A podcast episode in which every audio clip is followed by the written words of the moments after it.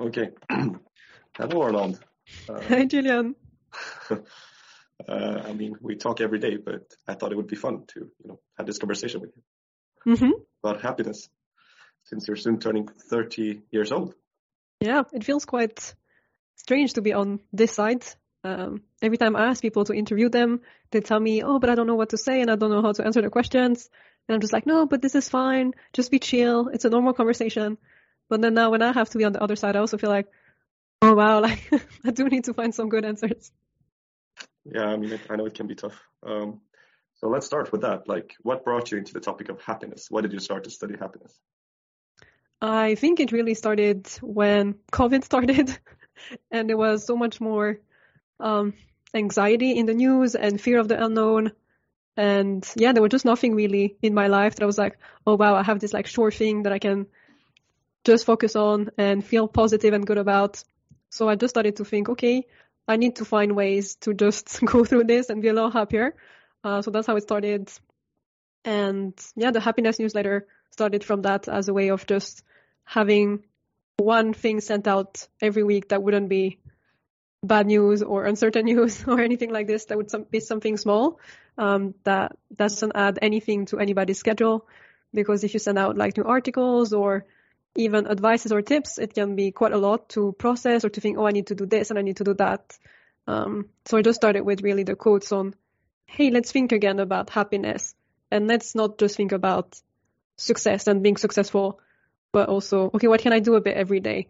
Either to just survive that tough time or try to yeah. be a little bit happy. Yeah, I assume that a lot of people were like doom scrolling and I'm just hearing about COVID spreading everywhere and that, you know, trying to have something that is the opposite of that and like capture also the good things. Yeah, for sure. And I think it's not the first time that news are, you know, bad and that it makes us anxious or um, things like that. But I think it was one of the first time that almost everybody at the same time in the world had to kind of pause and slow down. So then we were, I think for myself at least, I was not really reading so much the news before because I didn't really need to.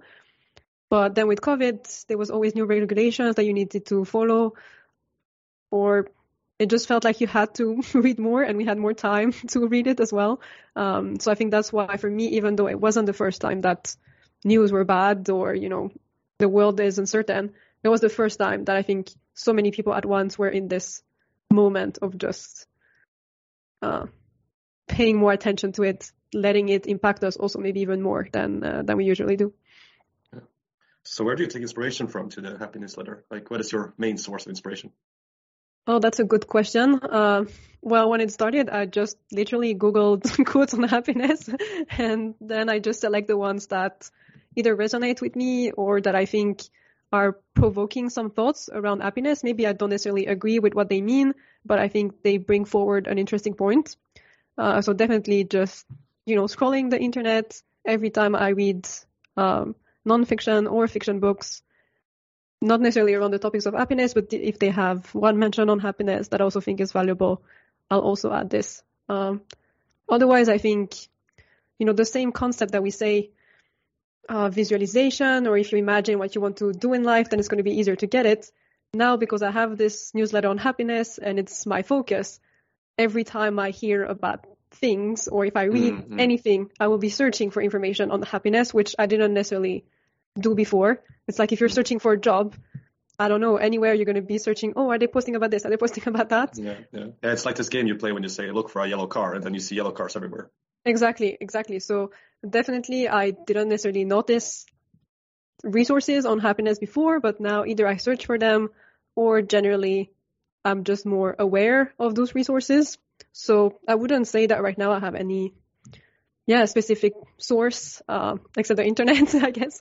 Um, it's just kind of whatever I come across that I think is interesting.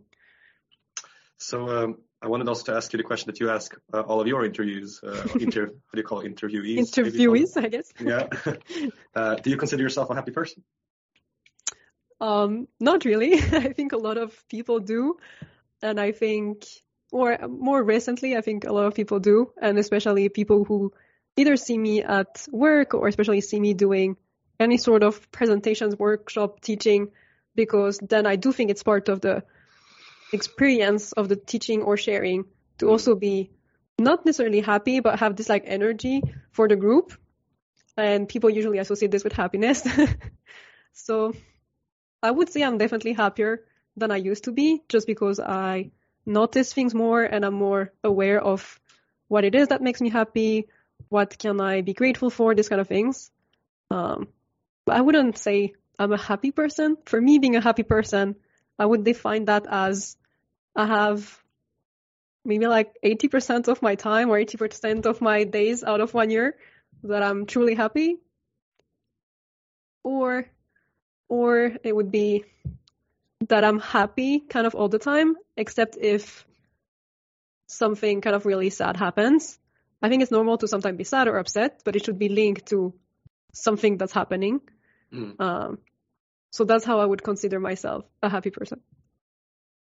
So do you think you more uh, put on like different shoes and walk into a different role when you're presenting or talking in front of people? That is the happy person, but that's not necessarily you. That's more like a role that you take.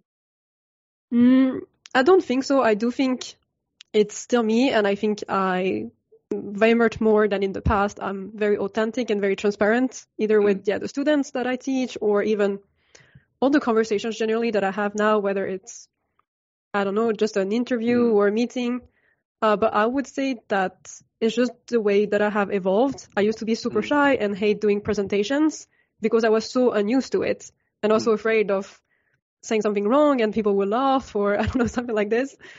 But now I have done it so many times and the, the positive parts of it really overtake all the scary parts of it. So all the sharing that I can do um, overcomes mm. the fear of like, oh, am I going to say something wrong or how I, are people going to judge me? Um, so I would say I am truly myself in those meetings. What is not necessarily natural is the whole energy. Uh, some mm. days I have to be in front of a lot of people and I don't necessarily feel like, oh, I have so much energy and I'm not in a super positive mood. But I will turn on this energy and positive mood for this one, two, three, four, six hours. Um, mm-hmm. So, uh, what brings you the most joy from sharing uh, when you share content or when you present, or what is the like, uh, what is the spark for you? So for me, definitely the spark is not even when I share, is when the people share back and when they understand something. So all all the moments, if it's just like me sharing or me talking, is not that interesting, or at least not to me. But mm. when I see that it makes someone else understand something about themselves or about life or anything that they feel like, oh yeah, now I get it, or that they also feel that they can share back about their own story or their own ways of seeing things, then I feel like, oh, I have been useful. Because if I just share information and you know it doesn't resonate with them, then this doesn't make me happy. No. but if it does, then I feel like, all right, today I contributed to something that maybe is going to make their life better, and that makes me happy. I see. so yeah, turning 30 years old. Um, yeah. And being a, a happier self. Um, how does it feel to turn 30? Um, it's been really, uh, I don't know if I can say roller coaster because it feels like there's only downs and not ups from it. So maybe not a roller coaster. Um, yeah, I think it's really, it's really tough for me in many ways. Not because I feel so much pressure on like, I should be somewhere in my life, that like society or people expect me to be. But I don't know. It's just, it feels like it's the end of an era and the start of a new era. But it feels like I'm not ready to go in that new era. So definitely so the focus. Does, what does the end of a of an era mean? Like what is ending? Well, my 20th decade. yes, but does it mean uh, uh, some parts of you or like uh, some activities that you would do or not really. I think in my 20s, my focus was kind of being su- successful by the standards that I had set. And that's, it's not that it's easy to accomplish, but it's like, okay, you have this goal and dang, dang, dang, I can do this, this, this, this, this to achieve this goal. And if I work hard, I will make it happen. That's not a problem.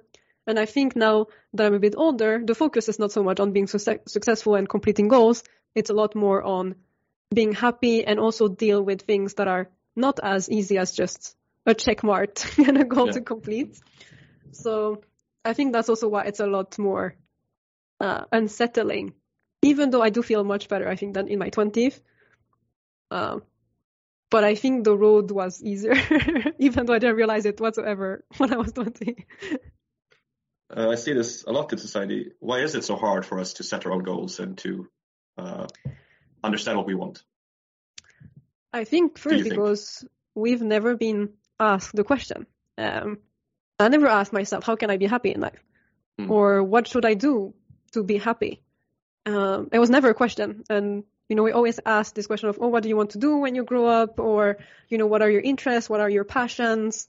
Things like that. And I think that's, you know, that's great. Those are important questions. And I do understand this idea of, oh, you can't just focus on being happy and nothing in life is easy and you can't just, you know, be happy. But I think just the fact that nobody asks us this question and it's not really a question in society, you know, then we don't focus on it. And mm. if when you grow up, you just get focused on, I succeed at this, I get praised, or people celebrate this success. We all just want to be loved. So you're just going to go for whatever people are like clapping for you, or you're like, oh, I'm mm. proud of you. If you say I'm happy, are people going to celebrate you and tell you, I'm so proud of you? maybe, maybe not. But if you say, I don't know, that you have achieved this award or you got this job or I don't know, you get married or you have kids or all this kind of stuff, you're going to be like, oh, congratulations. yeah, I think it's so I think... really a good point that you're hitting on that. We don't actually get asked the question, what makes you happy or how are you going to become happy? Uh, so yeah, I think I think it's a, it's a valid point. And it's what it's a much yeah, harder uh, question to answer because if you say, you know, what, even what do you want in life or things like that, you can always say, oh, I want to be this kind of, do this kind of job or I want to, you know, earn this much money. But if yeah. you say like, oh, you know, would you want to be happy or are you happy? It's a lot harder to define goals around that. Mm-hmm. Um, so there was this uh, experiment that was done that I read about in a book where they asked people, okay, um, you know, do you want to be happy? Yes or no? Or do you want to be rich? Or do you want to have a fancy job or this and that? And a lot of the time people preferred to get money or a fancy job or I don't know, finding the love of their life, things like that over being happy. Because then they felt, oh, if I have all those other things, a good job, money, love of my life, mm. I will by default get happy. And mm. those are tangible things. I will know mm. I have this good job. I will have this love feeling and, you know, all this. But if you're like, mm. okay, do you want to be happy? It feels like a fake promise. You know, like mm. you can't think in your head about uh, this as a goal. Yeah, it seems like a hard concept to grasp for some reason. Mm-hmm. Mm. So, uh, yeah, what makes you happy then? If we come back to the core. Um, a lot of small things now make me happy. I shared actually with my students the other day. They were also asking this question. So, what does make you happy? And yeah. I told them I have there was uh, how's it in English? Toe floor, uh, like sleepers. Oh, yeah. sleepers at the house that actually got offered by uh, Marco, your brother. And I just have the best feeling when I just wake up in the morning and I have those sleepers next to the bed. And I feel like in every fancy movie, you have this person maybe that will that are in this like fancy hotel or in this fancy home and they wake up and they wear this like nice sort of like wardrobe And yeah. when they get up from their bed, they just put on their sleepers and they go around their, their house with this like sleepers and, and wardrobe. And for me, it just gives me a sense of comfiness, of not really luxury. I don't know if you can say that, but more just than cozy. It just makes me feel good. And it's a proof that like, okay, you know, I have not just a place to live, but it means I also have time in the morning to just think about I'm putting on my sleepers. Yeah. So just having this thought on like when I got this as a gift, and I just have this image again in my head of those people in movies doing this. So that's just a small thing that every day I try to think about when I wake up. I'm like, hey, this this simple thing just makes me happy. Do you think happiness is something that you have to practice every day, or is it something that comes to you? I think for some people it definitely comes more naturally, um, either by kind of the context that they live in or their own personality. But I don't think you can just um, be happy with no choice. I do think even people have like a personality that are maybe easygoing or, you know, an environment that is super fun and loving. Mm. Nobody goes through life with, you know, nothing sad, nothing upsetting. So I do think it's somewhat of a choice and definitely a practice. Um, yeah, as I was saying earlier, I'm definitely a happier person. Maybe it doesn't show on the outside, but definitely me on the inside, I can feel the difference from before. So, what are the habits that you can practice uh, every day to, you think, to uh, you know have a higher probability of being happy or a higher uh, potential to be happy? I think the first part is really understanding what you as a person um, enjoys. So for me, when I read the book Quiet that explained introversion, I just feel like, oh my God, this is exactly me. And it's normal that I don't necessarily want to see people all the time or be at big parties, even though I love talking to people. So I think really the first step is understanding, okay, it's not just that I love people or I don't love people. It's. I love talking to people to a certain context and this makes me happy. Seeing people in another context is just very draining. So I think the first habit is really kind of trying things out and reading, listening, you know, to things that make you understand yourself better is really a great first step. So understanding think, your core values, perhaps? Not necessarily your values, uh, but just what you enjoy and what what brings you energy, what brings you happiness, and what mm. tends to deplete it without judgment of, oh, this should bring me, I don't know, calm or happiness or joy. Um, some people will love, I don't know, taking a bath and feel super calm after that. Some mm. people maybe are going to freak out and feel super lonely or super anxious doing that. So I think there's not one thing that is like, oh, you should do this and you will feel happy or calm or anything. Mm. So this I would be as the first step. Then I think the second tips, which I think is the number one skill of the next maybe century, is having strong boundaries and limit the amount of things that we make our brain process, mm. whether it's news or social media or having meetings or the amount of people that we, you know, interact with or the number of projects we work on. Now there's just so many things and I'm sure our brain will, you know, maybe evolve in some super ways to process it faster. But I, I think just taking some time to be like, we can't read all the information that's on the internet. We can't read every single book. We can't listen to every podcast, and that's that's okay. Um, you know, it's better to just focus on a few things and and that's it. Just to still have some time to, I guess, do things also in real life and things that matter and not always being like, I need to learn these new things or I need to improve that or uh, always learn, yeah, about the next next thing. What if you find happiness in learning? Well, I think you know it's maybe it's going to be a bit of a I don't know strange metaphor or or weird metaphor to make, but it's like if you love food, you should still not be eating food the entire day. Mm. Then it's not enjoyable. It's not healthy for you. Your body can't process that much. And I think it's exactly the same with knowledge. Uh, I also love learning new things, but I also know that to have kind of ideas around this knowledge, I can't just be, you know, sitting 20 hours a day watching documentaries or reading articles. So mm. I do think it's super important to keep learning and keep being curious. Um, but I think before, you know, there was so little knowledge in the hands of a few people that it was really helping um, yeah, helping everyone who had knowledge kind of escape where they were or, you know, grow and develop. But now the challenge is not to have all the information. Now the challenge is to be able to pick the right information because we don't have time. We don't have the yeah. brain processing power for all the information that's available. So for mm. me, the real skill and what enables us to be happy is not anymore getting more, and more, and more, more, more. It's about being able to select what's yeah, prioritizing yeah was truly uh, valid for us and important for us. And just accepting that we won't be doing all the things we won't be learning all the things. Yeah everything else is noise. It's not necessarily noise because there are a lot of great resources out there for sure. Um, but it's also being very aware of what you need now and what you maybe don't need now. Like if you're if you don't plan on starting a business before three years it doesn't matter that you listen today to, I don't know, a marketing podcast on like how to do Facebook ads. Right now, you don't need to do that because A, it's going to change, and B, you know, it's good for inspiration, but those kind of practical knowledge you don't need now. So just learn that when you have your business running and you want to expand and then you listen to how to do Facebook ads. Mm. And I also think that people go through like an exploration phase, a phase where they, you know, look in many different directions to figure out what actually they are, they want to do or they are good uh, at doing. And, you know, we, I think you mentioned Ikigai and uh, like where, where are we, what are we good at? What do we want to do? And uh, there's also two other dimensions that I forget. Um, and uh, what we can earn money from as well. Uh, and then yeah, dimension. And what is needed in the world. Yeah, what is needed in the world.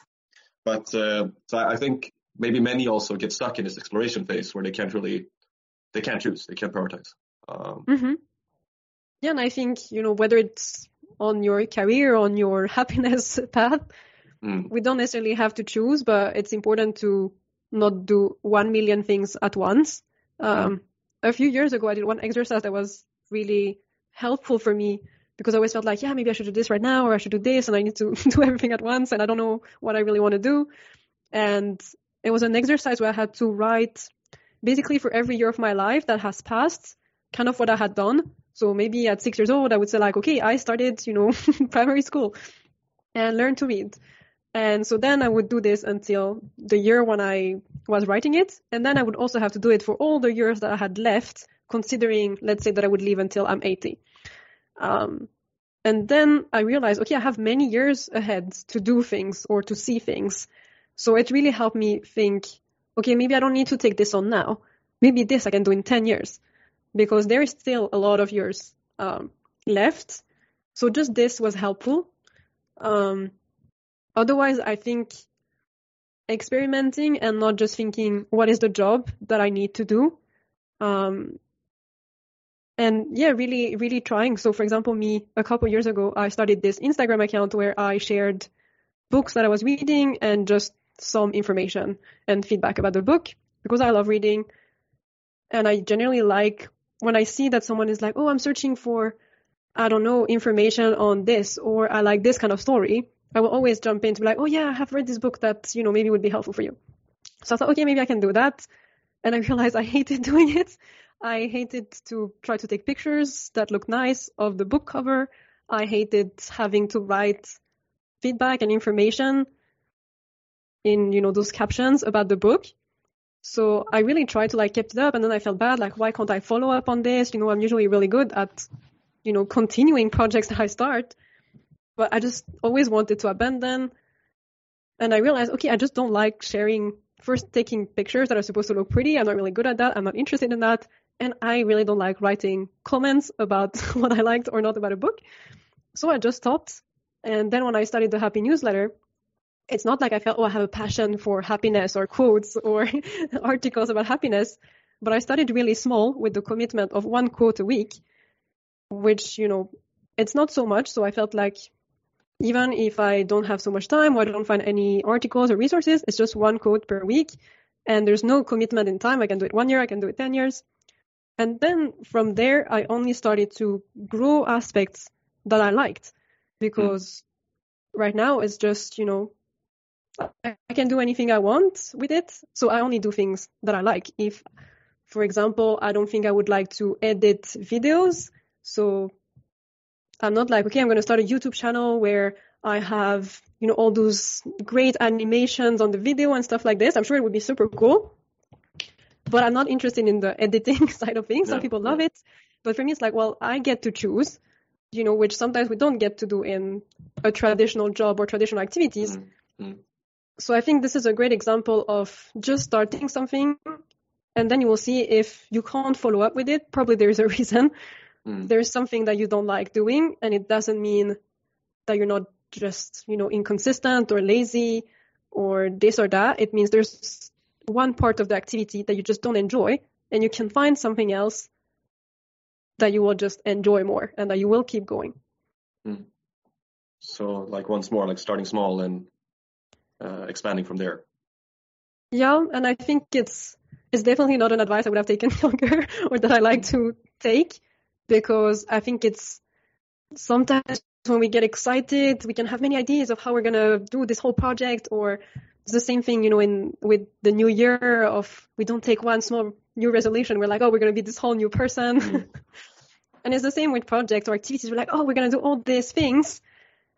And well, then the reality of making these things happen takes time and it takes effort and there are challenges. So it's easy to get overwhelmed or, you know, just feel like, oh, this is not working or this is so much work. So for me, yeah, when I started the happy newsletter, it was really like, I need to not get myself too excited or too overwhelmed or start to think, what am I going to do with this? And I need to mm. have a newsletter and a podcast and a YouTube channel and post on LinkedIn and post on Instagram and create articles and this, this and that, which I would definitely think about. But I was like, no, the newsletter, it's going to be one quote every week. And then once I did this for one full year, I was like, okay, now I'm comfortable with this. It would be fun to have uh, like a monthly newsletter. And sometimes it can be two articles, sometimes mm-hmm. it can be one. There's no no specificity that I'm like, oh, I have to do this or I need to do this. Um, so, so you I, restricted yourself from being too involved, basically. I mean, not not being too involved, uh, but just taking it one step at a time and not thinking, mm. you know, like when I started with, you know, you and me as subscriber of the newsletter, yeah. and just sending one quote. If from then I would have thought about, oh, I need to, I don't know, uh, get a microphone or like I need to register copyright for the name of my business or things like this, it would get so overwhelming. And I think this is typically the kind of project that you're not going to know all the steps. Mm-hmm. So you can't just plan like any other goal of like, oh, I'm going to do this and then this and then this and then that mm-hmm. and have a six month, two year plan. Yeah. You can just be like, first I'm going to do this and those are the next five steps. Once mm-hmm. I, then when I have done this, I can figure out the next five steps. yeah and also the the creation of habits. Uh, I know that you uh, focused a lot on habits earlier. That you were well, not doing research on it, but you looked on all resources for habits, and you had this habit tracking that you were talking about. And for me, at least, uh, I've learned a lot from it. Maybe you want to you know, explain a bit, and maybe this was something you had in mind as well when you were yeah, starting this project. Uh, so not not necessarily for the Habits newsletter, but yeah, there's definitely this one concept that I've used that I've been super helpful, which was the one month one habits uh, framework that I created. And yeah, it was really helpful first because it forced me to focus on one thing at a time. So going back to what I said earlier, we can't just do everything at once. Yeah. And the fact that I would take this as an experiment for one month, it really took away all the maybe pressure that we can put on ourselves on like, oh, I need to get this right and I need to, uh, you know, make sure that it's the right habit for me or I don't know, all these thoughts that we can have. I was generally someone who doesn't fail, doesn't want to fail, doesn't want to experiment anything that I can fail at. So just starting a new habit would feel like, ah, oh, maybe this one, you know, I'm not going to follow through, so I'm not going to start. Or maybe it's not good for me, so I'm not going to start.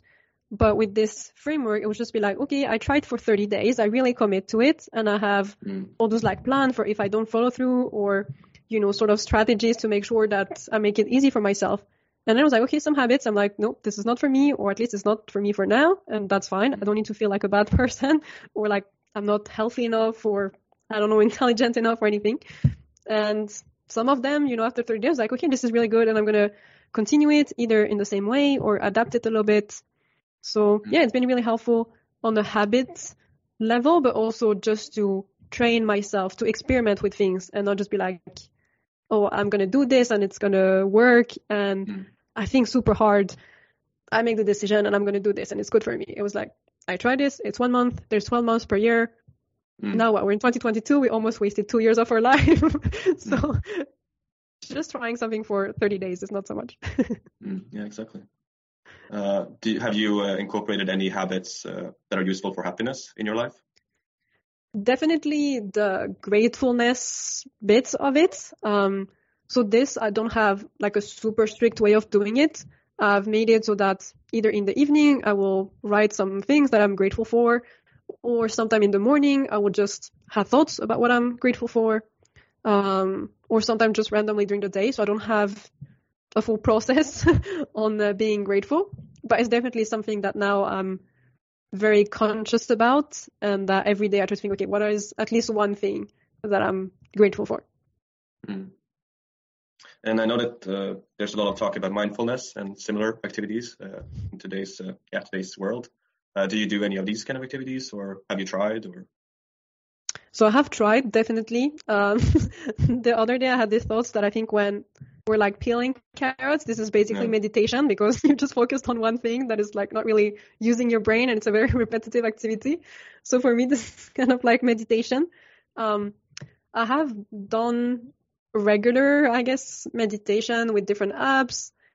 Um, it's been helpful. Um, I did it for a while, then I have stopped for quite a while. I don't feel so much the need to do Mm. it, but I also think that is because right now I have a lot of times in my days and in my week where I'm just, I don't know if you can say in meditative states, but I don't use all of the down times that I have with new distractions or information. So if I'm cooking or doing the dishes, I'm just cooking or doing the dishes. I'm not watching a TV show at the same time. I'm not listening to a podcast. I'm not doing anything else. Mm. So I do have this downtime where I can just sort of let my brain be at peace. Mm. Um, so I'm, I'm sure it would be helpful to do more like Yeah. proper meditation.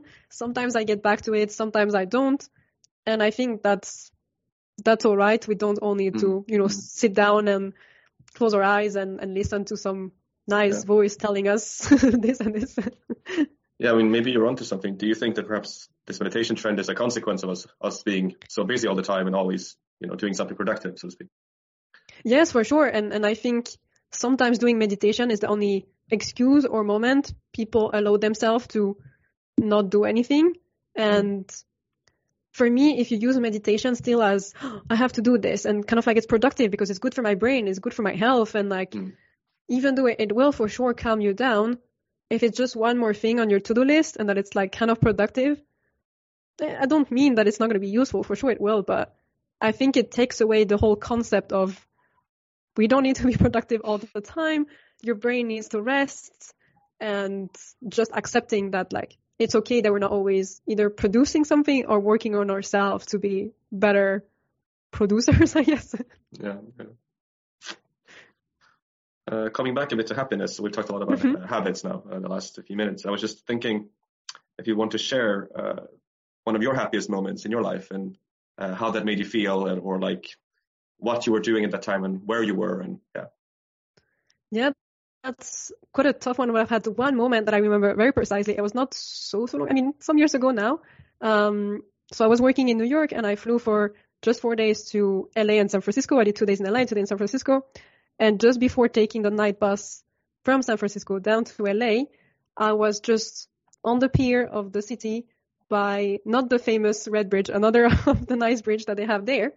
And there was this sunset that was like all pink and orange and super beautiful. So I was just like by myself on this kind of thing along the river watching the sunset and I started to cry. I was just so happy in that moment. Everything was simple. I was just, it was not joy because it was nothing, you know, euphoric or like, ho, ho, ho, I don't know, super exciting. But I had just spent, you know, the day exploring the city. I just felt really alive. I just felt like I was in a big town, but still in connection with nature. Everything was just beautiful. I was free. So I don't know. I just felt really, really happy in that moment. And I was just like, oh my God, why am I crying? but it was really just no, no sadness in it. It was kind of like just an emotional happiness moment. I had never had it before. I don't think I, I had it after that. Um, so yeah, this was just a very simple, happy moment. I was really surprised that just came out of nowhere. Um, cause I've had other happy moments of like being grateful or things like that, but not in this simplicity of just Mm. watching this sunset. Yeah, that's, that's very interesting. And uh, I I guess you didn't do anything special for this moment to happen. It just you know came from you feeling free and feeling I mean, I, I think the one, uh, uh, yeah, I didn't do anything for it to happen, but I also uh, created a space where it could happen. Mm. Uh, if I would have been there and I don't know, have my phone and think, oh, I Mm. need to take a picture to put, I don't know, on Instagram, or I don't know, be there and think about, oh, Monday I'm getting back to work and Mm. I'm worried about this, or listening you know, think, wow, or listening to a podcast or think like, oh, I need to go to this super cool rooftop bar. Uh, you know, Mm. I'm just two days in San Francisco. I need to check this out and this out and this Mm. out. But there, like, you know, it was just a few hours before my bus. And uh, yeah, you know, I probably didn't see everything there is to see in San Francisco. I just saw a few things, but this felt enough for me. And I think I stayed there on this thing for probably about three hours, literally watching the entire sunset. Mm. So some people could say that, you know, this is a waste of time in a city like San Francisco. I could have met millions of interesting people, gone to a million interesting places, uh, just sat and watched the sunset. But uh, for me, I created that space, you know, like I was not doing anything else. At the same time, I didn't rush to anything. So mm. I think that's really what we need more of. And it's not so much creating those moments of happiness and be like, mm. I need to organize this and a bit like me feeling for my birthday, like I need to have all my friends here and I need to organize this big party and it needs to be like this mm. and like this and like that. Sometimes it's just making the empty space so that mm. those good feelings can happen. Hmm. Yeah, I don't know if you heard about it, but there's this concept of called uh, awe walking, where you basically seek up uh, spaces in quietness uh, that is uh, I don't know, not grandiose, but maybe you know, a forest or a lake or mountains, and you just walk in in, in quietness and yeah, uh, take in nature basically. Mm-hmm. So, I mean, I, I haven't heard of this concept in particular. Um, I just know that yeah, basically every researcher has studies humans and connection with nature have proven that you know just seeing nature or being in nature doesn't necessarily make you happy, but is you know good for your balance and, and mental health and just having some yeah connection to to yourself and to the world and to kind of the bigger purposes of life. Um, I was thinking about this about creating space as well and creating the possibility for happiness to happen, uh, as you described with the uh, San Francisco experience. Mm-hmm. But I think it's also it doesn't have to be any I don't know amazing place like okay that day you know in San Francisco some people can think it's really beautiful some people can think it's really ugly mm-hmm. um, but I remember me when I moved back now to Lyon and I think most people who know me personally know that I don't really, I'm not really a big fan of this city. But then one day I just went by myself to this big park, the Parc de la Tête d'Or, which is kind of like Central Park, just a little bit smaller. And I just felt, all right, I kind of hate this city and I hate living here, but this is really awesome. I just 15 minutes from where I live, I have this super big park. There are those, you know, just this big lake, these big trees, and it's just really nice to walk around. I had never appreciated it before, but now I really try every time I go there to just feel like, you know, I don't know, it's not, uh, I don't know, some amazing wow place, mm. but it's a nice park. It's in the middle of the city, and yeah, this is just enough to kind of also make a difference between uh, just being at home all the time or like working yeah, from home. Yeah. And, and, just with also, nature as yeah, yeah no, sure, go ahead. uh, no, I was I was thinking of your conversation with Yasmin, and you know, uh, in general in Scandinavia, I think that's something that we're pretty good at at finding nature, at finding space for quietness. Uh, do you think that has something to do with uh, yeah the high scores that a lot of Scandinavian countries get in in the measurement of happiness? Mm, I I don't think so. Um, I'm just going to share my opinion because obviously it's mm. not based on on the super research or anything. I think it's more the way people think about happiness in those countries. And I think it came through a little bit in my conversation with Jasmine, which was that if you ask people generally from Scandinavia if they consider themselves happy, maybe at the start they won't say yes. But then if you tell them, okay, how, on what would you base your happiness criteria? Mm-hmm. They will say like, yeah, that I, you know, have a good life. I have a good uh, job that I like. I have kind of comfort. I have my family and my friends around me. Overall, I have a good life. So mm-hmm. yeah, I'm happy. And I think it was really interesting with Jasmine and people usually I talk with in Scandinavia. It's like if you tell them, "Are you happy?" They're not silly gonna say yes. But if you make them talk a little bit about their life, then they're gonna think, "Oh yeah, I have everything to be happy." So yes, sure, I am happy. And all those surveys that are done, you know, they're like oriented, I think, in a way that makes people in countries where people live comfortably answer like they are happy. And I think one sad example is that, you know, countries like Sweden or Norway or Finland have really high rates of suicides. So mm. obviously not everybody is happy. Um, mm. But this is not really taken into account in those yeah. surveys. And it doesn't mean only in Scandinavia people have, have depression or, you know, struggle with those kind of thoughts. But I think in, in other places, it's a little bit less, but people don't have the same comfort in life and wouldn't necessarily consider themselves happy. Mm. So you think that the baseline is is different between countries, basically, of what is happiness? Yeah, in some ways, I think the definition can be different. I think also the way we answer to these questions can be different. Um, it, sometimes it can almost feel arrogant to say yes, I'm happy. you know, yeah, it would be yeah. kind of like yes, I'm a millionaire, and yeah, so what? uh, because uh, you know, having come in contact with the French culture, uh, I know that you like uh, to generalize. I, I, know that you like to complain a lot, and uh, maybe this is something that could uh, account in for these kind of surveys that some particular cultures, it's it's a part of the culture to to not be fully satisfied, so to speak. Yes, yes, for sure, for sure. And I think as much as we complain, we also um, traditionally have had many habits and cultural ways of doing that either keep us happy or make us, you know, kind of move forward from all the things that we complain about. Um, and I think it's it's the same in in other places in Europe. And you know, for me, the example of Greece is really interesting because it, the first time we, we moved to Greece with my parents, we always felt like, oh, every night is a party. Mm. And it's definitely not that everybody in Greece has it so easy and so comfortable. Like in every society, there are, you know, richer and poorer people and happier and more sad people. But if you just go and walk around, life felt like a party. And interestingly enough, when the whole, you know, crisis happened and a lot of people lost their job or had very little money, the party, so to speak, kept going. You could still see people mm-hmm. going out and like walking around uh, or along the water in Thessaloniki, you know, playing music together, all those kind of things. And they're not necessarily ways that people are happy, but they are the ways that they go forward uh, and handle this crisis or this sadness that's yeah, happening to yeah, them. Yeah. yeah, I mean, uh, having roots myself from the Balkans, uh, I think there is another approach to life. It is a bit more very high and very low. Uh, in in comparison to the, maybe the Swedish mentality of being at a high baseline maybe is not very high, but it is good or like lagom, as we would say. Lagom. yes. Uh, and in, in Serbia, uh, which is where I have most perspective, uh, this, I think people are more, maybe there's more joy, but there's also more uh, sadness sorrow. And, and, sorrow and, and uh, yeah, a lot of, uh, a lot of uh, stern uh, old men crying to some uh, beautiful music. Um, but yeah, uh, so I don't know. I don't know. It's it's it's an interesting concept. This uh, you know happiness and, and, sadness and joy and all these quite strong emotions and how they are different in different countries. Mm-hmm.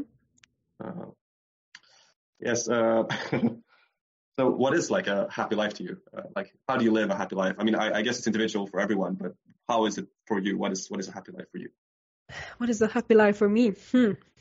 Good, uh, good thing to think about. yeah, I mean, for me, as I kind of said at the start, to to go full circle, it's um, when you have most days that you're happy doesn't mean you have necessarily joy, but that you're just mm. sort of content with yourself and where you're at and, and the world. Um, and I think what will bring me that state will probably evolve. Mm. Um, so I don't have one thing right now that I'm like, oh, you know, like I will do this and I will be happy, or like my life needs to look this way and I will be happy. Mm. And I think that's a really great progress to mm. just feel like, you know, I will see what makes me happy. And I'm still very much a goal person and I like to set goals and, you know, keep evolving. But I also think it's good to, yeah, I think like uh, maybe I don't know everything that will make me happy. Maybe there are things I think will make me happy and they, they won't. Mm. Um, so I think I'm way more aware than before of things that are important for my happiness. Mm. But that is not set mm. um, as like a structure or a goal. Um, and that's something I, I, believe is really important is to not focus on, you know, we always say, well, it's not the goal. It's kind of hmm. like the way there. The journey. It's not, it's not even that. It's not even the journey. It's more, it's not the, the what. It's mm. because if you just focus on I don't know, you're like, I want to have kids and this is going to make me happy. You can think, okay, there's kind of only one way to have kids. Yeah. So I have just this one way and, you know, having kids will make me happy. But if actually what you want or what you need is being surrounded by family, there are so many ways that you can do that. uh, either with kids, your own other kids. Uh, you can, I don't know, be a godmother, or you can spend more time with your cousins, with whoever. If what you actually need and makes you happy is connection with your family, you can find so many ways to make it happen. Mm. But if your idea is just, I want to have kids and this is going to make me happy, if for some reason you can't have kids or, you know, anything like that, then it's really like, oh, this is going to hurt so much if you can't have it. Yeah, yeah. And it doesn't mean that you won't be happy if you don't get them. Yeah. Like for sure, it's, you know, it's a very difficult situation. Mm. But if you generally set your goals on the need Mm. and what what it's going to fulfill, you can find different ways to achieve Mm. that. Mm. Like if you would say, I want my work to, I don't know, allow me to be independent and choose, you know, what time I work. This you can do in so many ways. You can work for a company, you can be freelance, you have your own startup, you can have so many Yeah, options. yeah. But if you just say, I want to work, I don't know, at this company. Yeah, there are so many solutions to that one need, but there is still just one need. So. Exactly. So Mm. it doesn't mean that sometimes you can't get disappointed and that you shouldn't Mm. set goals that are specific and Mm.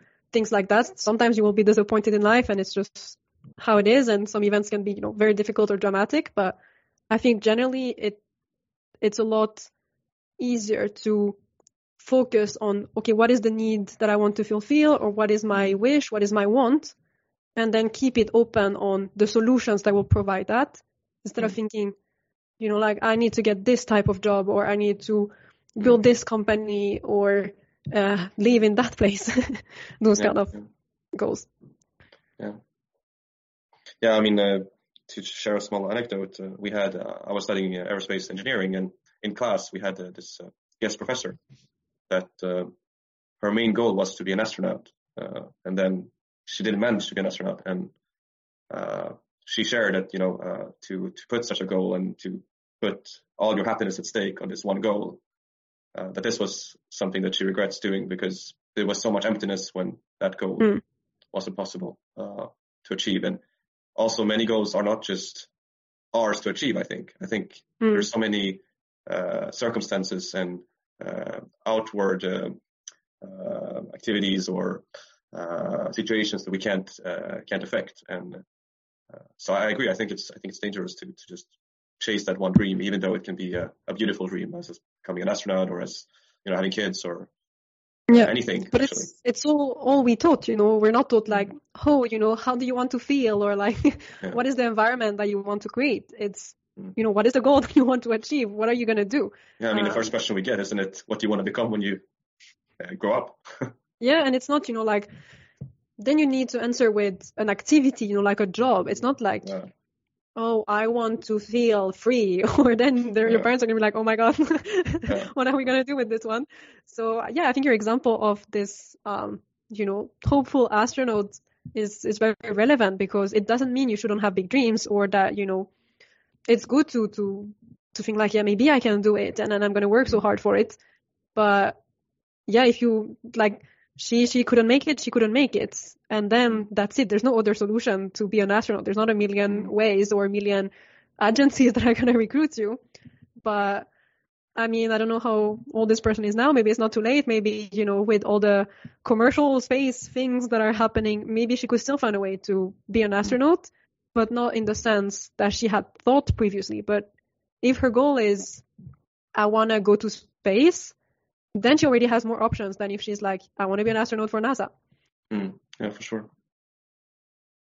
Yeah, So, I mean, yeah. It's, it's never too late. I mean, uh, both uh, Richard Branson and Jeff Bezos have shown that going to space uh, is possible if you have enough money today. So, Exactly, exactly. And you know, there was even this uh, movie crew that also went Yeah. um, sort of on this space space thing. So maybe she could have been part of this crew. Maybe she could have become like an actress on this, you know, movie.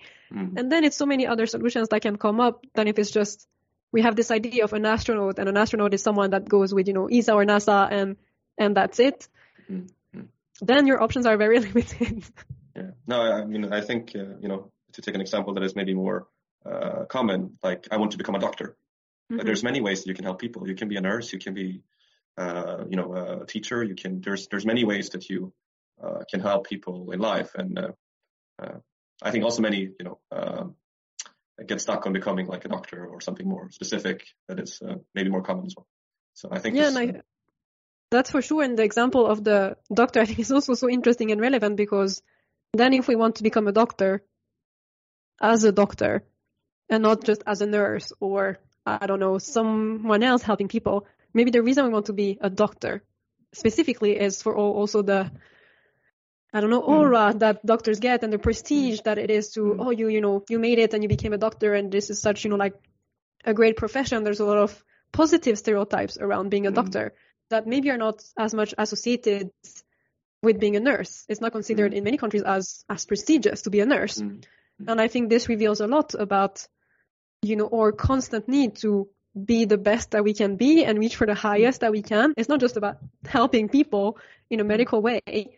It's about, oh, well, I like to help people and I'm interested maybe in medicine, but I also need to be a doctor because then I'm going to make more money and I'm going to be recognized. And, you know, it also shows that I'm intelligent and all those mm. kind of other parts that have nothing to do with your happiness mm. that are, are just everything to do with you know, feeling like, oh, I'm going to be loved because I will have ticked all the things of success. External approval that we always, um, or that many of us look for, even though maybe it will not make us. Yeah, but it takes a long time, I think, to first realize what we do mm. for approval. It's not always so easy. Um, and you know, sometimes disapproval makes us happy. So for us, it's hard to dissociate yeah, yeah. the two because we like so much being praised and, you know, having people being impressed by us. So we do feel like, oh, I'm happy. Look, like I've achieved this. People love me. I feel happy about this. Mm. but it doesn't last because it's only based on other people's vision of us, other people's recognition from us. And that's where I think a lot of this, you know, imposter syndrome comes from. Mm. Because we're like, oh, you know, they all love me or are impressed by me for what I have done. So I need to keep it up or mm. make it better because otherwise people are, are just going to, you know, not love me anymore, not be impressed by me and we have a whole sense of worth and happiness based on that. So that's why it becomes so important. Well, if you have your whole sense of worth and happiness on, I just do the activities that bring me joy. Of course, you're still gonna want people to love you and praise you and be impressed by you, mm. but you don't need the same regular shots of uh, praise and so on because you are hmm. generally fulfilling your life. And then if people are love you more, praise you more, are more impressed by you, you get this extra bonus of like, you know, happiness shoots. But if, you know, everything you do, the only spikes of happiness you get are when people praise you or impressed by you, then it becomes really difficult to keep going and keep going. And that's when you just go always for the next best thing because it gives you another shoot of, happiness. Mm. As I know you from 10 years back almost, uh, nine to be more exact. Uh, or is it eight? Eight years maybe. Sorry. No, it's nine. it's gonna be nine. It's gonna be nine. Yes. No, it uh, has uh, been nine. Yes, yes, yes. Uh, I uh, uh, I know that you maybe yourself was in this kind of uh, yeah treadmill, if you want to speak, that you you were looking for other uh, people's approval, and uh, if you find yourself in this in this place and you come to the realization, uh, do you have any any tips or advice on how to either to realize or to get out of it, to you know step out? Yeah, I, I think it's uh, it can be a slow and painful process because I think the moment you start realizing, oh, maybe I'm just, you know, like we don't want to think of as ourselves as a hamster in a, yeah. you know, in in this uh, running running thing. But um, I think the first step is very painful because you thought, oh, this is great, and you know, like I'm on the way to success, and then you start to see this like no success thing crack up, and you're like, no, this is not it. You know, like this is not what's gonna make me happy this is not what's going to make me feel loved, you know, like beyond praise.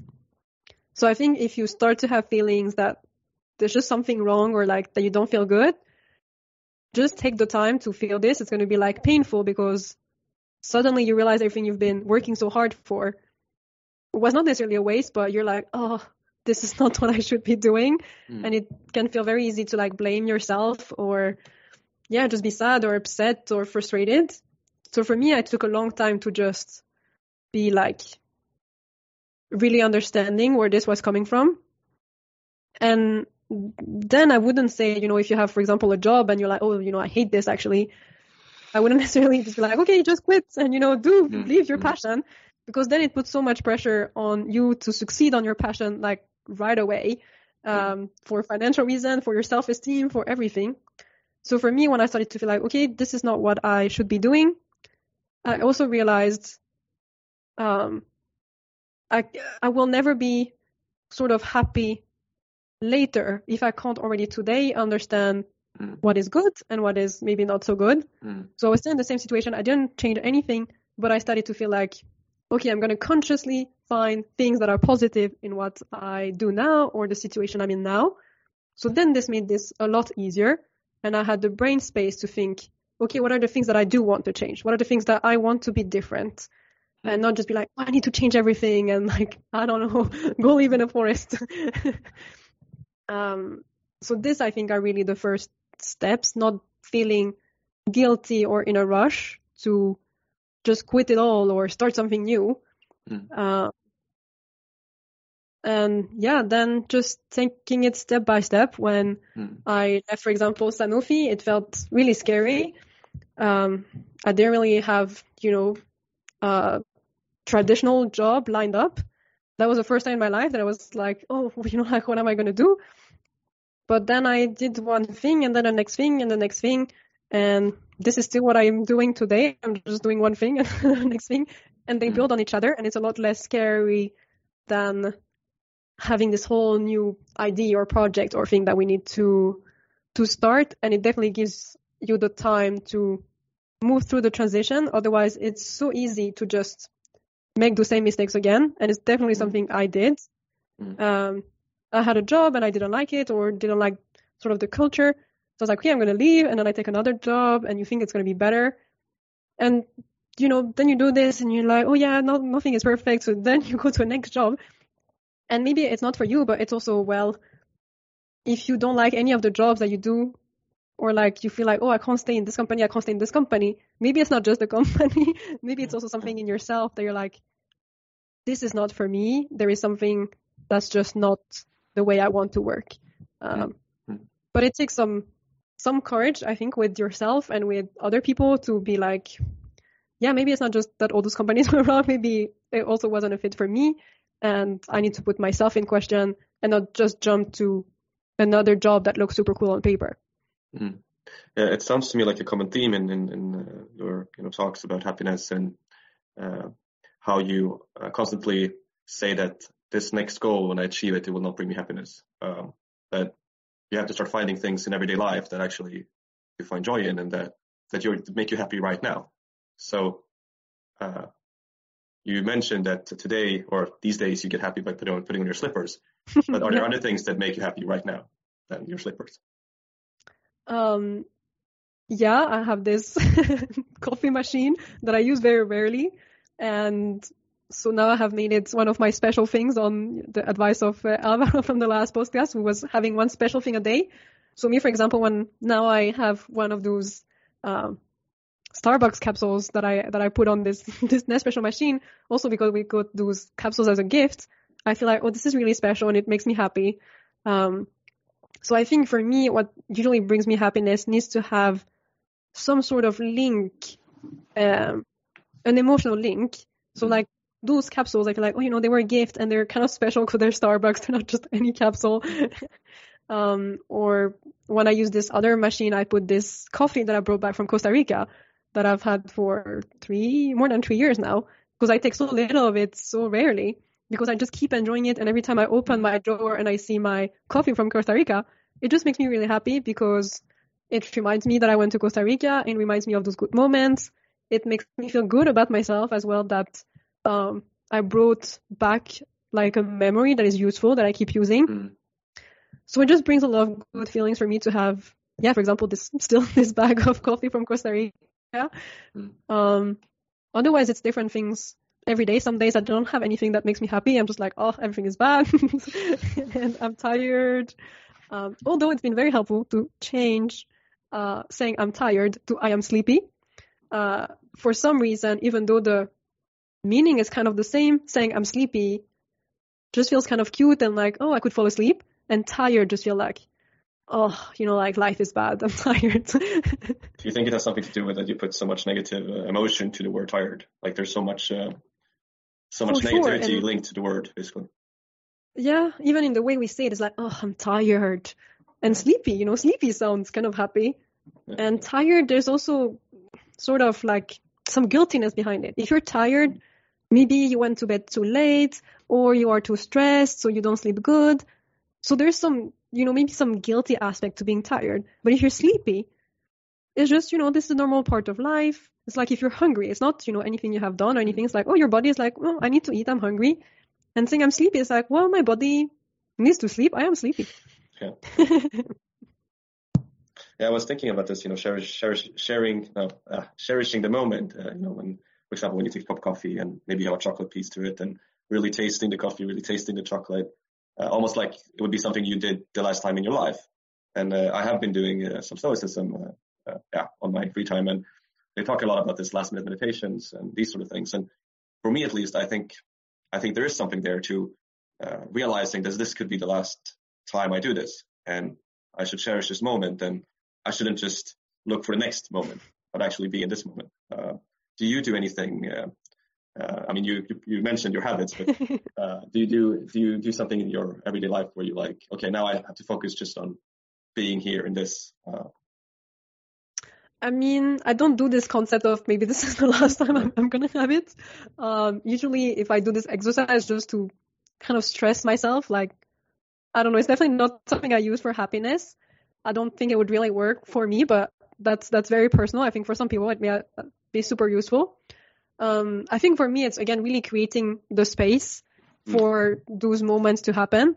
Um, like a few weeks ago, I woke up in the morning and instead of, I don't know, just thinking, okay, I'm going to take a coffee and sit there and wait or I don't know, uh, or put on a podcast or something. I was like, oh, I remember when I was younger, I always wanted, there was this thing with this, um, the daughter of some friends of my parents. Every time we would be at their house, we would try to stay awake the whole night because there would be kids cartoons starting at 6 a.m. And for some reason, I have no idea why, we were just like, we have to just not sleep all night and at 6 a.m. we like go in front of TV and watch those cartoons. It was so important that we wouldn't sleep before. I don't know why. We thought that maybe it would be easier than waking up at, I don't know, 6 a.m. Anyway, so then I thought, okay, I was always so excited about this and it's kind of fun sometimes to watch kids stuff. So that morning I took out my coffee and I was like, all right, I'm just to put on TV and see if there's some kids kids cartoon. And then I just watched one kid cartoon and then I watched a documentary on space that was really fun. And I felt, wow, this, you know, this made me happy. I didn't plan anything special and I didn't put pressure on me on like, oh, I'm gonna, I don't know, watch TV and this is my self-care time and I need to enjoy it. It was just like, I'm waking up. I don't know what I'm gonna do.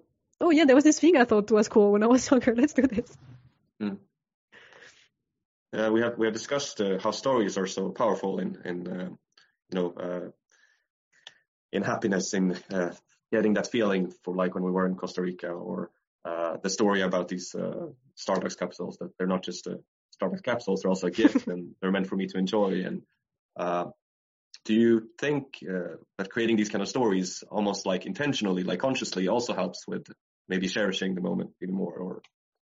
Yeah i think for when it comes to happiness. For me they are a part of what makes me happy. If if i would i don't know just yeah i don't know if i would just have those starbucks capsule like i don't even necessarily like starbucks or anything i wouldn't feel like oh wow it makes me special or anything like this is the whole thing around it mm. um do you look for the story like i don't look for the stories i think i like the thing that already have stories mm. like the sleepers i didn't think oh, I want to like those slippers and I'm going to make them make me happy. Uh, so I'm going to create this whole story of like, oh, it reminds me of this, this, and that. I like them and I like putting them on in the morning because they have a story. Uh, so I think you can create more stories, but I don't think necessarily you need to create those. It's more being aware of the things that have a story or meaning for you. Some some gifts don't necessarily have a meaning or maybe not a positive meaning. So you don't have to force force it. Um, but it's it's about being very aware and recognizing those things. For me, it was just a choice to say like, okay, I'm gonna be happy putting on my sleepers. Mm.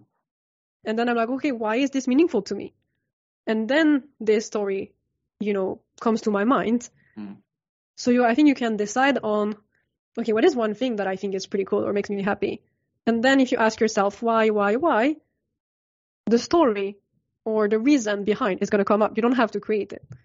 I, I think anyway. Yeah, mentioning meaning. Uh, do you think uh, that meaning in one's life is, is essential to living a happy life? Yeah, I for sure. Uh, I think for me, all the things that make me happy are because of their meaning. And I think if you don't have meaning, yeah, you can have joy or you can see beauty, but it's all going to be like, yeah, okay, you know, like, so what? And I think meaning is probably even more important in difficult times. Um, because as much as it can help you be happy, I think the hardest is definitely in the difficult time if you just have nothing to carry on mm. or that you think something doesn't make sense. Mm. Then it's just terrible and horrible. But if you think, okay, you know, this has some meaning, mm. it doesn't make it easier or less terrible, but it's you you can go forward or you can mm. keep going. If there's no meaning, it's like a stop. It's like you can't go forward because there's no no meaning in going forward. You should just mm. stay here and like there's nothing to look forward to.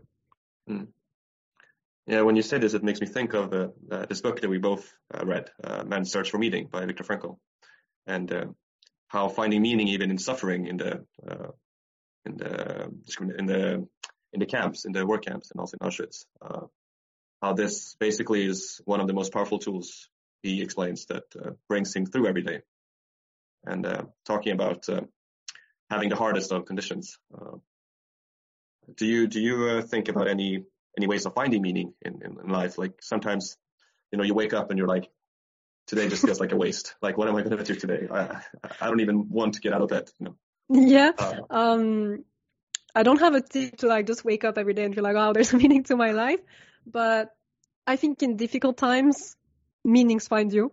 Uh, mm. There are, there have been difficult times in my life that I didn't necessarily see a meaning, or, you know, it, it or maybe it didn't maybe i had a meaning but i didn't really see what meaning it had. Um, but i think when it comes more to the positive side it's it's i don't think you can just wake up and be like okay i have a meaning every day of my life. But if you ask yourself regularly why do you do things? and really get to the core of it and asking you why why why you will know what is your meaning. And then sometimes you're not following it I know sometimes I haven't followed my meaning because I had maybe some other values at the time that were more important for my not even, not really sense of survival, but when you're, for example, your need of being loved is so strong, you will do anything. You you don't care about being happy. You're just gonna be like, please love me, and I'm gonna do anything for people to love me. Then you don't really care so much about being happy or mm. having a purpose or anything like this. All gonna be about like feeling loved and being accepted or things like that. But once you can sort of move on from this, if you're like, okay, why do I do things? And really, why do I do things? And why do I do things? You get to the core reason. And this for me has been, I think, one of the most uh, incredible exercise to witness in the students that I coach now. When I tell them, okay, what do you want to do in life or what do you think motivates you? And some of them are like, money. I want to be rich. And I'm like, oh, well, well. and there was this student in, in particular, and I told him, okay, so why do you want to be rich? And he answered, well, I want to buy myself a yacht. You know, it's like huge boats that cost so much money. And I told him, okay, well, you know, like that's quite specific. Why do you want to buy yourself a yacht? I was like, yeah, well, if I can buy myself a yacht, it means that, you know, I have been so successful that I can basically buy myself pretty much anything in life. And he had this idea that he would have those like big parties on the boat and be able to share uh, kind of, you know, his richness or wealth with his friends and his family. So it's okay, so why is it important for you to have this, you know, yacht and have those big parties there? And I was like, well, you know what really was the truth? it's like when I was a kid, I was super lazy. And so my parents always told me I was never going to do anything with my life because I was just too lazy and, you know, all that. And I told them, you wait for the day I have a yacht. So this has always been kind of his idea of like, proving to his parents, like, you think I'm lazy and I'm never going to do anything with my life. But you know, he just took this example. I don't know, maybe he saw on like a Mm. TV show that the richest people in the world have a yacht or something like that. Mm. So it was like, really, I just want to prove to my parents that I'm not, you know, a loser. And he was like, well, and actually, I don't really care about the yacht. What I want is to really keep doing things and kind of like just reaching for more than what I think I can do. So I was like, mm-hmm, okay, that's interesting. So it's not even about like proving to your parents that like you're not a loser. It's even proving to yourself that even the day you would have a yacht, you will want to do something more to prove to yourself, now I got the yacht, now I can do something better. Mm. And I was like, yes, really? I just want to keep growing. So I was like, okay, that's interesting. We went from, I want to be rich. because I told him the reason you come, you know, to class with me or to your other classes every week is not because you want to be rich. Because otherwise you would go, I don't know, create a startup doing, I don't know what, you would go in the streets, sell drugs. I don't know. there are other Yeah, faster yeah. ways to get rich than come to your classes. And I was like, so now, you know, you're already proving to yourself, to your parents, to maybe your friends that you're not a loser. You are studying. And that's why you are coming every week because you want to get your degree so that you can prove them and prove to yourself you're not, you know, this someone who's never going to do anything with your life. And this was really his meaning for him um, beyond I want to be rich. So I think just either yourself or having someone that asks you this question of, okay, what motivates you? Why do you do this? Um, Yeah. It's like, oh, why do you go to work? Well, I have to go to work, you know, like I have to bring in money. I have to, I don't know, reimburse my loans. I have to just live. Yeah, but Mm. why do you do that? And Mm. everybody is going to have their own answers, which is your own meaning at the moment. And that meaning can evolve and that meaning can be more or less aligned or more or less Mm. what will make you happy. Mm.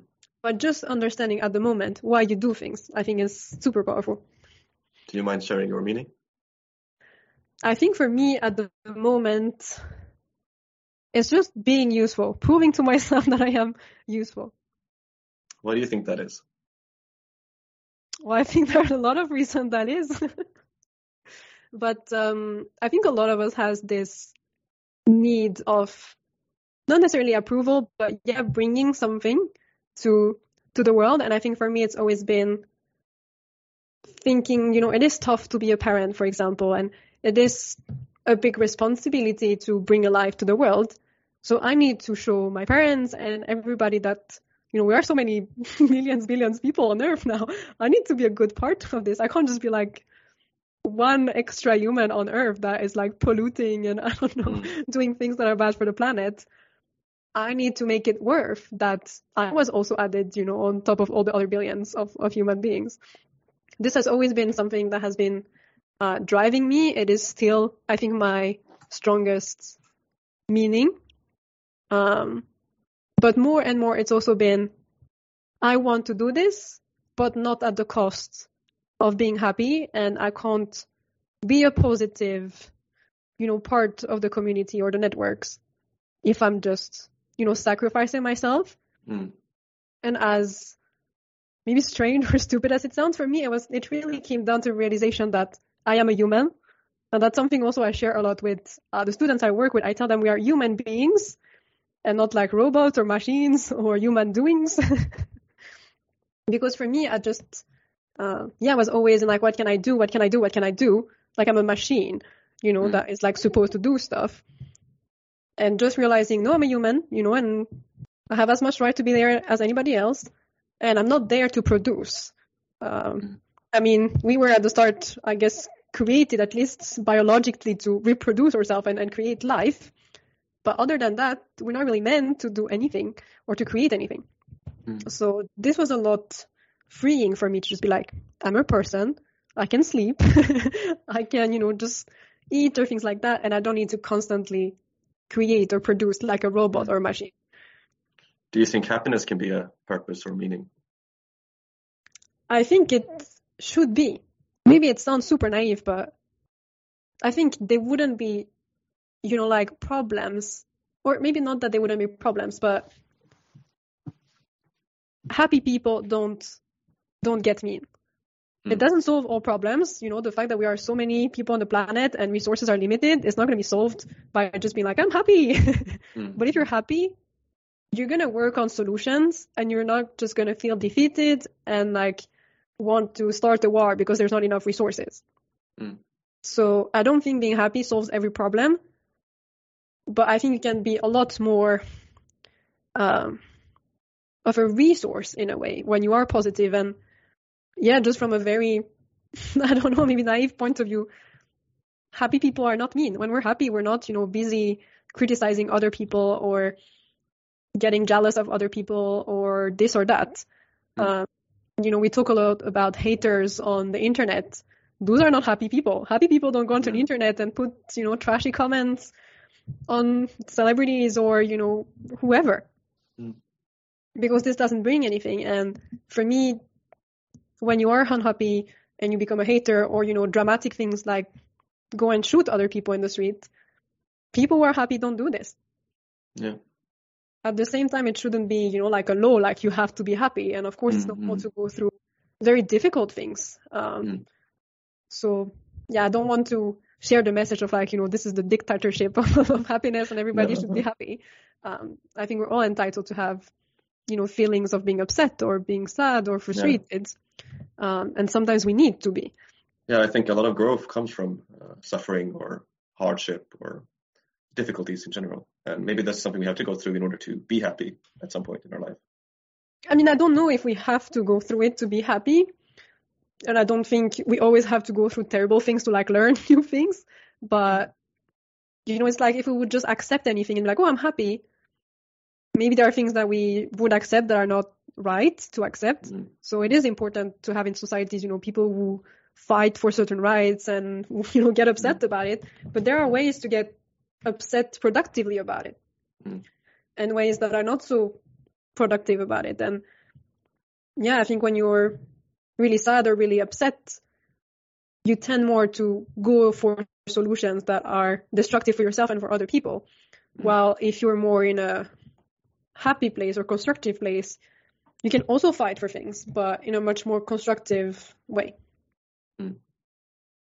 uh, is there any happy person that inspires you so I don't know. I don't have this. I think is the toughest question. Um, I've never had anybody except Yoda has been my real inspiration. um, so his happiness really... inspires you as well. Yoda. I mean, I'm not sure Yoda is is really a happy person. I don't know, but I think he's mostly at peace. You know, considering that he knows so much stuff and sees kind of so much of what is going to happen he could be really freaked out and stressed and disturbed. But he's generally very calm and like, okay, look for the force need you, and then so on. and I think know, it's quite inspiring. He's so small and tiny, and he can do great things. Maybe I relate to that. Um, but I think it's not really a coincidence that my only kind of true inspiration when it comes to happiness or things generally is is a fake, you know, character because it's not that I don't think anybody is great or inspiring, but I always see behind. I don't think anybody is, you know, so smart or so happy or so perfect that they have it all figured out and they have all the answers. Mm. So I don't look at anybody as like, oh wow, like I wish I would be that person or like mm. I want to know how this person does. I think, you know, we all have areas where we're Mm-hmm. more skills than others and some people are great at this or this or that. So there's definitely people who inspire me, but they do in some specific areas. Mm-hmm. And I don't have a person that I'm like, wow, this is, you know, like my true inspiration or, um, yeah, that's also why I'm on, you know, this kind of interview quests as well mm-hmm. is because, um, I don't know anybody that I'm like, wow, this person seems to be like genuinely so happy and like how did they do and how did they figure it out? I'm not sure this exists but through all the interviews i'm like okay this person seems you know quite happy and they can still be very honest about the fact that they're not all the time happy or you know that maybe they're not so much happier than somebody else. It's like okay they they have figured out part of it. They're not you know totally feeling horrible every day so i can learn something from them and i do really believe that um how could i explain this you know, like kind of like in chemistry or things like that, that if you're, for example, a negative person, most probably you're going to attract negative person or no negative persons. So for me, that's also why I asked this question of, do you know someone, you know, that is super happy or positive? Because I think if you are a positive person, probably you know someone else is very positive, and maybe this person knows someone else is super positive. And so my ultimate goal, I guess, with uh, the newsletter and the podcast and all the content around this is to just find one day, I guess, one person or group or groups of person who are like, maybe they can blow my mind and they have managed to actually just be perfectly happy all the time and they're just gonna share with us all the tips and tricks. I don't believe it's gonna actually happen and that this perfect person exists, but I do think we can, you know, find people who have really maybe mastered the art of, of being happy and see what we can apply. Maybe some things can't apply or don't resonate yeah. with us, but it's always interesting to see, okay, how did they do it? And um, are they really happy or, you know, are they just like us? and I, I, think that's something that I've taken a lot from like uh, long interview podcasting that uh, you get to know the people really, like you get to know the person, you know, behind the camera or behind the microphone uh, and he's not a superhuman that, you know, never has hardship and that got it all figured out. Uh, and that's what I find exciting with podcasting in general, that you seem to get much closer to the people uh, discussing uh, whatever topic they are discussing mm-hmm. Uh, than like a setup interview with a journalist or similar. Yeah, that's true. That's true. And that's exactly why, you know, I started those interviews. It was not really to be like, hey, look, this person is so happy and this is what you need to do to be happy it's also to be like, hey, those persons are generally happy, but you know, this is also their honest story of mm. when maybe they are not happy or maybe they struggle to get happy or you know, both having some positive inspiration but also helping each of us feel like it's normal to not be happy every day and you shouldn't have to feel like you have to be happy or successful every day. Mm. Uh, but if you just want to improve it a little better, here's one thing that has worked for me and maybe mm. it's going to work for you maybe it's not going to work or maybe it's going to make you think of your own ID that's mm. going to work for you um, so yeah just trying to get as you know inspiring and honest and different people to yeah just share their honest story and, and tips and it's really exciting for me that so many people that I invite just feel like, oh, I have nothing to share and it's not really interesting what I have to share or that they don't know anything about happiness because they're not researcher or specialist mm-hmm. on it.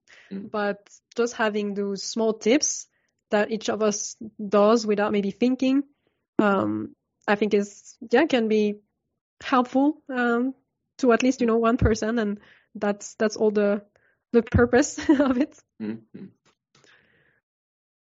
Uh, what are what are the most important things in your life right now that uh, that brings you happiness and that uh, you take strength from? I think my freedom and independence is probably what is the most important and valuable to me right now. And that brings me, I don't know if it in itself brings me happiness, but I know that not having it would bring me the opposite of happiness. So I'm pretty happy about it. Um, I start to take it for granted sometimes now, but I try to remind myself like this is, you know, really cool and, and I'm really happy that I can, you know, organize things the way I want.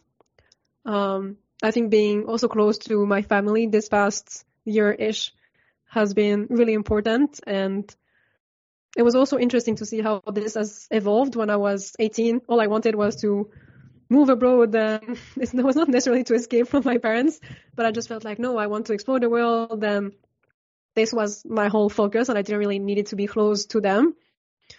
Um, but now it's a lot less about going places and seeing other places and really enjoying very simple moments of being with them. Uh, so this has definitely been very important.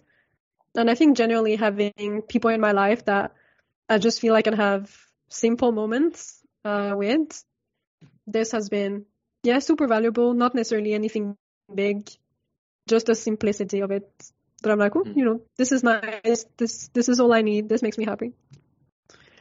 And yeah, also what's what I what I do also. I don't know if you can call this my my job, but you know, through both kind of the Happy Project and also what I do um, with the schools.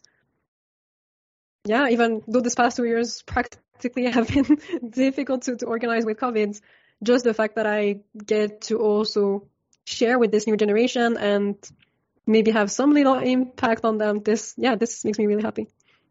Hmm. Thanks for sharing. Uh, do you have any question that you would have liked me to ask you? Oh wow, uh, no, maybe what I want for my birthday, but this we know has been a difficult question. Um, yeah, I think that's also interesting that I'm so maybe it's a good sign that I'm just like there's no you know no material gift I want for my birthday. So no, no, I think you've you've asked you know really interesting questions. Um, yeah, it was really enjoyable for me to also share a little bit and, and be on the other side of uh, of the interview if I would uh, guess now, listening, you know, uh, talking to you now for almost two hours, uh, from uh, what you want right now, I think there is a gift with a story. A gift with a story, yes, definitely. And uh, yeah, I think this has been, you know, a lot, a lot the case and more and more uh, the case. And it makes sense with the fact that I'm less focused on like, oh, this is how things look and this is what I should want or this is what I want to achieve in life. Now it's more like you know, it is nice to have some material things, but it's really a lot more the meaning behind things that have value for me. And I think just like everybody else, it's the sense of being loved and being appreciated and being a priority in some people's life that is more important than getting, I don't know, this or that. And I think whether we admit it or not, usually why do we like gifts or things like that is because we feel like, oh, this person has, you know, they show me that they love me and that I'm a priority and that I don't know, they have spent some money for me or spent some mm-hmm. time for me. Um, so I think it's a lot about, yeah, just feeling, feeling loved in general. This is our, you know, one of our primary needs, whether we kind of want to admit it or not.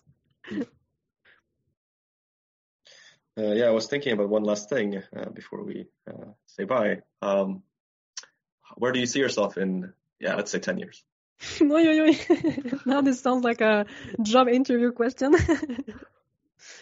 Um, I I don't know. I really don't know, and I'm really okay with the fact that I don't know. I'm trying to take my own advice of not having results goals. Um, I hope that I will still be free and independent, whatever that means then. Um, I think it's a lot also the meaning that we give to it, being free and independent. I think I will still be doing some activities that I love and work on projects that I love. I'm quite a project person, so I like to, to think in terms of that. Um, yeah, I don't know, just having around me also the people that, that I love. Uh, it doesn't need to be a hundred people. Uh, just having, yeah, a few people around me, I think is, is enough and having those simple moments with them. So I think just kind of where I am now, but 10 years later and wiser um, is a pretty good, pretty good option. Mm-hmm. Sounds like a good option. yeah, I mean, it also got me thinking. Uh, I know I said we, we should, uh, you know, this was the final question, but I have one more for you. Um, why do you think? Well, yeah, a bonus question. Uh, why do you think it is that people that have, you know, generated all the money they can ever need in their life still continue to work? Uh, at least I have thought about this a bit. You know, many of them say that they, they love their work so much that they don't want to stop. And at least for me, that seems like something to pursue. or like that you find so much meaning in what you do that you don't just want to lay on the beach. I don't know. yeah. I mean, if you think like people, you know, like Elon Musk or Jeff Bezos or, or people like this, mm, for me, I, I, it depends sort of what is the situation. But I think people like Elon Musk, I don't think he ever worked for the money. I think he was always a person that had a sense of maybe I am so smart and I need to contribute and change this world to a level that nobody has seen before. And yeah. we do need some people that have such huge ego. And he does seem to suffer a lot as well. Exactly, and that's that's where I want to go to is that I'm not sure his drive comes from a good place. And as much as I think, you know, sometimes the world needs people like him who just you know, sacrifice their life for a cause that they believe in. Um, and, you know, it, it creates for great um, evolutions and, you know, he pays for a lot of research, things like that, that makes things go faster. But I'm not sure he's having such a great life, and I don't think he was ever motivated by money. I mm. think, you know, he could be super poor or he can be super rich. He would go and go and go and go because I don't know him so well or his story so well. Maybe he has a deep need for, you know, being recognized and just, you know, also being loved and being recognized as smart and leaving a contribution that will mm. last for centuries. Um, but I definitely don't think it comes from a place of happiness and just being like enjoyment. Mm. Um, I, as much as I do believe he is very excited about the projects he works on and he believes it's necessary for our society, I don't think, you know, he slept in his office or, you know, lives the life he does because he's like, oh, I love this so much and I enjoy this so much. I think it comes very much from a place of sacrifice because he believes in his cause so much. And for me, I believe you can also accomplish great things without having to totally burn out or sacrifice mm. yourself, especially in his case when he has a family. Um, maybe he thinks he's being a great example for his kids, and maybe he is. But I also think kids need someone who is there mm. and who loves them, and not just someone who is, you know, gonna change the world.